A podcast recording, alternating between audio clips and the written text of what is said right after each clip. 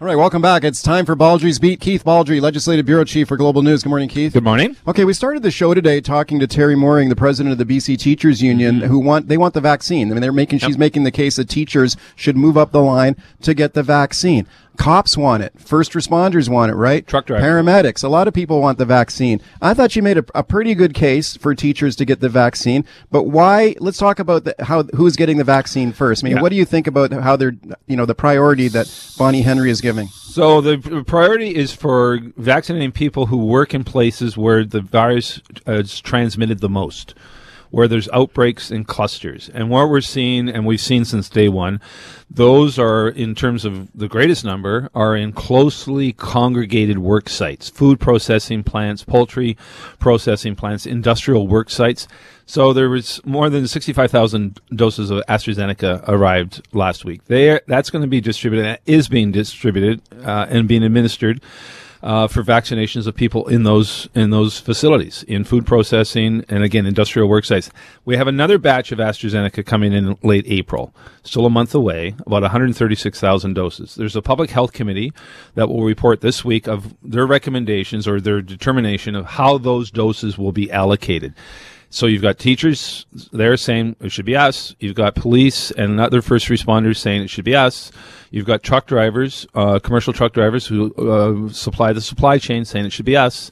Uh, you start doing the math, uh, and looking at how many people we're talking about. So, in, in, terms of teachers, you just can't. It's very unlikely only teachers in the education system would be inoculated. You've also got support staff, Q, yeah. K to 12 support staff.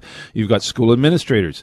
The bus drivers. Uh, yeah, school the, jan- bus drivers. the janitors. Yeah, and so that's about 100,000 people in the K to 12 education yeah. sector. So perhaps they get it and that leaves 36,000 doses for others and it could very well end up being that way but that's the sort of the balancing act public health is trying to figure out but here's what Teri Mooring told me like we played the clip of Dr. Bonnie Henry making this point that look we're prioritizing workplaces where there's danger of the spread of this vaccine like chicken processing plants where we've mm-hmm. seen some outbreaks and she said well look you know, schools are, are closely clustered groups of people. We're we're working in a congregate well, setting. we got teachers who are being exposed to COVID from kids with runny nose in elementary school. We've had outbreaks in schools. So how come we don't qualify? Well, under that definition, far fewer outbreaks in schools and industrial sites. Far fewer, uh, and again, unless the TF comes up with evidence to the contrary, the public health officials have said there is no, there's very little evidence of transmission in schools.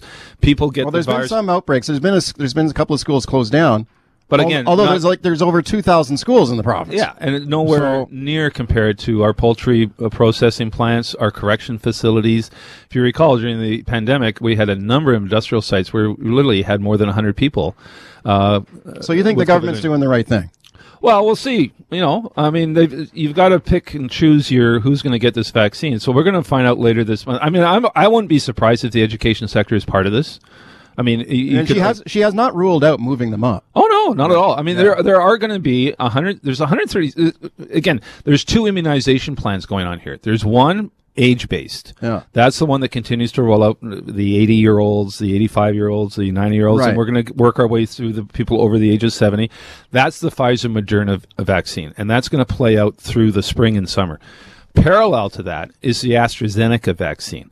That's targeted to priority groups. And that's going to be, as I say, right now, it's the food processing, industrial work sites. And now later in the week, it's going to be broadened to include other sectors. It could conceivably include the education sector. I wouldn't be surprised at all if that was the case. Okay, let's listen to real quickly here to Dr. Bonnie Henry speaking yesterday. And here she is encouraging people to be patient. The vaccine's coming.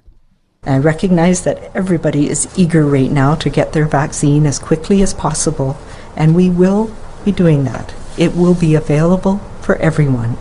Everyone who is immunized also protects the rest of us. Okay, and they, they seem to be doing pretty well so far with the vaccine roll. The you know the day one yeah. the day one the disaster notwithstanding. How's it going now? Yeah, things are, are going quite well, from my understanding. TELUS has stepped up and put 600 people uh, yeah. to answer phones uh, at the call centers. Uh, it, in fact, it moves so well that yesterday uh, we moved people uh, in the 80 uh, age cohort up a week, yeah, right. so they can now uh, access their appointments. Now, the vaccinations actually began yesterday on mass, right, right. and the reports we got on global was everything moved pretty swimmingly well. Yeah. Prince Rupert is going through their own vaccination effort. Everybody in that town is going to get vaccinated in a very short period of time because of the uh, the high um, positivity rate up there. So again, but again, we're we're at the very beginning of a massive, massive program to actually get needles in the arms of more than four million people in a very short period of time. Okay, let me ask about this AstraZeneca vaccine and whether it is safe. Now, we have seen some countries in Europe have stopped using it because of these reports about blood clots mm-hmm. and whatever. And we have health officials here in Canada saying we're not worried. This is a safe, effective vaccine. What are people supposed to take away from that? That AstraZeneca is safe. Uh, public health officials in Canada say it's a safe vaccine what's happened in Europe? There now vaccines come out in batches or lots. Yeah. And sometimes, and we've seen this in the past, some lots are compromised. And if bad a, batch.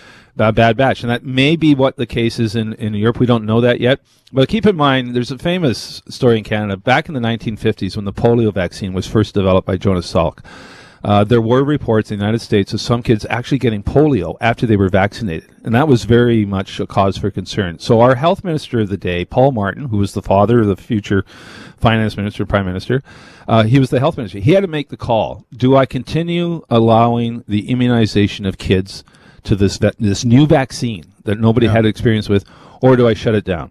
He made the call to keep going. And it turned out later on that, sure enough, what had happened in the States, they traced the bad batch of vaccine to one particular manufacturer who had done some shortcuts uh, that ended up compromising that particular batch. But the vaccine itself was healthy and effective, and of course, it saved you know millions of lives. But there was a right. bad batch, and that may be the case with AstraZeneca. In fact, today NACI, the National Advisory Council on Immunization, went further and and recommended that uh, AstraZeneca could actually be used for 65 year olds and, and right. older, even though that wasn't part of the clinical trial. So they've determined that not only is it safe, it's actually safer than it was a week ago. Okay, as we continue with the vaccine rollout, could we see some of the restrictions that are in place now be scaled back further? And I'm thinking specifically about in-person religious services. And let me let me play Dr. Bonnie Henry once again uh, yesterday, talking about reopening churches, mosques, synagogues, temples. Here she is phase safe reopening to uh, in person religious services across the board over the next few months. And uh, the, the target for that, um, based on the advice that uh, I'll be getting, will be getting in the next uh, few weeks, I, am hopeful um, that, that we're looking at sometime in, in the middle of April. Okay, your thoughts? Yeah, well, I mean, uh, middle of April is very important, Easter and such, uh, in person religious services certainly are desired by many, many faith groups. Um, again, they're working towards this, and as well, as we get more, Easter Sunday is uh, April fourth. Yeah, so it sounds so like she's talking about after Easter. It, it, could be. Again, as we get more people vaccinated, as the weather warms up, you're going to see restrictions ease. The one, one though, big giant asterisk to this whole thing are the variants uh, of concern. Yeah. The, What's the latest there? So we're not in as bad a situation as, as Ontario, which now the variants are basically the dominant virus in that province. Uh, and it's the UK variant prim- primarily. In BC, we're nowhere near that. But in the space of one week, the number of variant cases has more than doubled.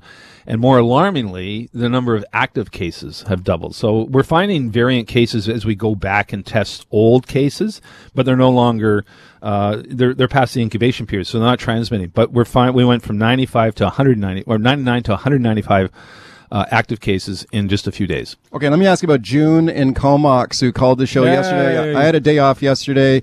Um, and we had a, a, call in, and Jody Vance filled in. I'm very grateful. Thank you, Jody, for filling in yesterday. And you guys took a great call on the open line yesterday from June in Comox, and she needed a ride. She needed a lift to go get 90 her years COVID old. shot. Here's what she said on the open line yesterday. I'm 90 years old, so I qualify for this first rollout. And I made my appointment for the vaccine, and that was quite easy. And my appointment's for this Wednesday. But now my problem is I don't have a way to get there, and I haven't canceled the appointment yet because I'm hoping for a miracle, and then I'll figure out a way to get there. Okay, so we got some happy news to. So Jody, Jody Vance fashioned the miracle along with our producers at NW, and Joe's Taxi uh, called in in Courtenay, uh, and uh, they're going to give her a ride. They're going to give June, who's 90 years old in Comox, a lift to her vaccination appointments. That's great. Okay. All right, welcome back to the show. Keith Baldrey is my guest. Baldrey's Beat. Let's go to your phone calls now. T- uh, Terry in Vancouver. Hi, Terry. Hi. Hi.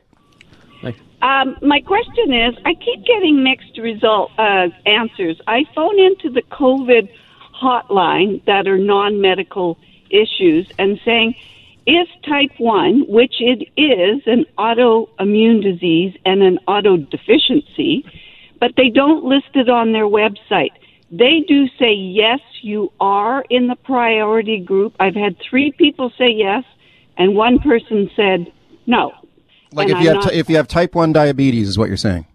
Yeah, and Right. I'm 68, and Yeah. I wonder if I fall into the priority list. Keith, Keith, you know? Yeah, so the list is changing. Uh, we were told early on it was it was subject to change. Some p- specific underlying health conditions are listed on the website of the Center for Disease Control and on different health authorities, but it is subject to change. I would check with your medical provider to see what the advice they've been given, uh, because there are, there's about 165,000 people who will be getting the vaccine earlier than the age cohort because of their various underlying health conditions. So check with Right. your health provider.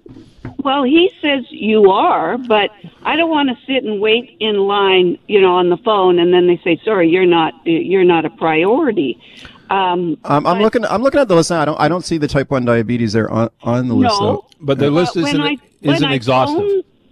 Phone- yeah, it's it's huge, and he said we can't put every autoimmune disease in there. That's Right. right. But That's type right. one is that, and it definitely is an autoimmune disease. Okay, Terry. Thank you for the call. Well, if your health provider is saying you qualify, uh, assuming they're basing that on information they've been given, I would get in the queue and see what happens. Okay, let's go to Margot in Vancouver. Hi, Margot. Yeah, good morning. Keith, my question uh, is about forms that people fill out.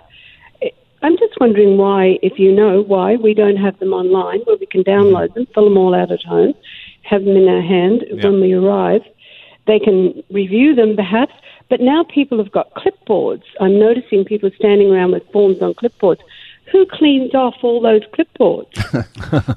Uh, well, there are sanitation measures in place at, at, at immunization clinics. In terms of online, uh, the goal, I think, is April 12th for the health authorities to uh, have online registration for immunizations. Why it's not happening now is a good question. Fraser Health has their own online program, which seems to be succeeding. Uh, begs the question why other health authorities aren't there, but that's going to happen in April. Margot, thank you for the call. James in Vancouver. Hi, James. Hi, guys. Thanks for taking my call. Hey, Keith, I got a quick question that this doesn't make any sense to me. They're vaccinating these companies for communicable spread, but it takes three weeks for the vaccine to reach any kind of effectiveness. Why aren't they just quarantining everybody at the building for two weeks, testing them, letting them go back to work, and giving the vaccines to people that actually need them? Right, It's a good question. I've had people question. raise the Yeah, same the yeah, same why, thing. Like why, not just shut the business down? Yeah, uh, like you've had the cease Costco operations. You had the Costco outbreak. You had Yeah. the glass, the, The glass, glass. company in Vancouver. Go ahead. Yeah, and again, it's uh, th- this is being done to contain transmission, to prevent the transmission. But it is it's a valid question to say, why not go the further step and just simply close the operations down until this thing works its way through? Yeah, I mean, after you've, I mean, after people, so many people are infected, is is the vaccine really going to help at that point? Well, I think it would help. Uh, but again, we've seen we've seen in long term care homes a number of people get infected. The vaccine goes in, and suddenly it's it's gone. Uh, so it, the vaccine does have a positive impact. Let's go to Sandra on the line in North Van. Hi. Hi. Hi. I have a have I guess a question for your question about who gets the vaccine first. Yeah. Um, we have to ask who is first in line with the patients. The patients are in their houses, and your paramedics walk in the front door.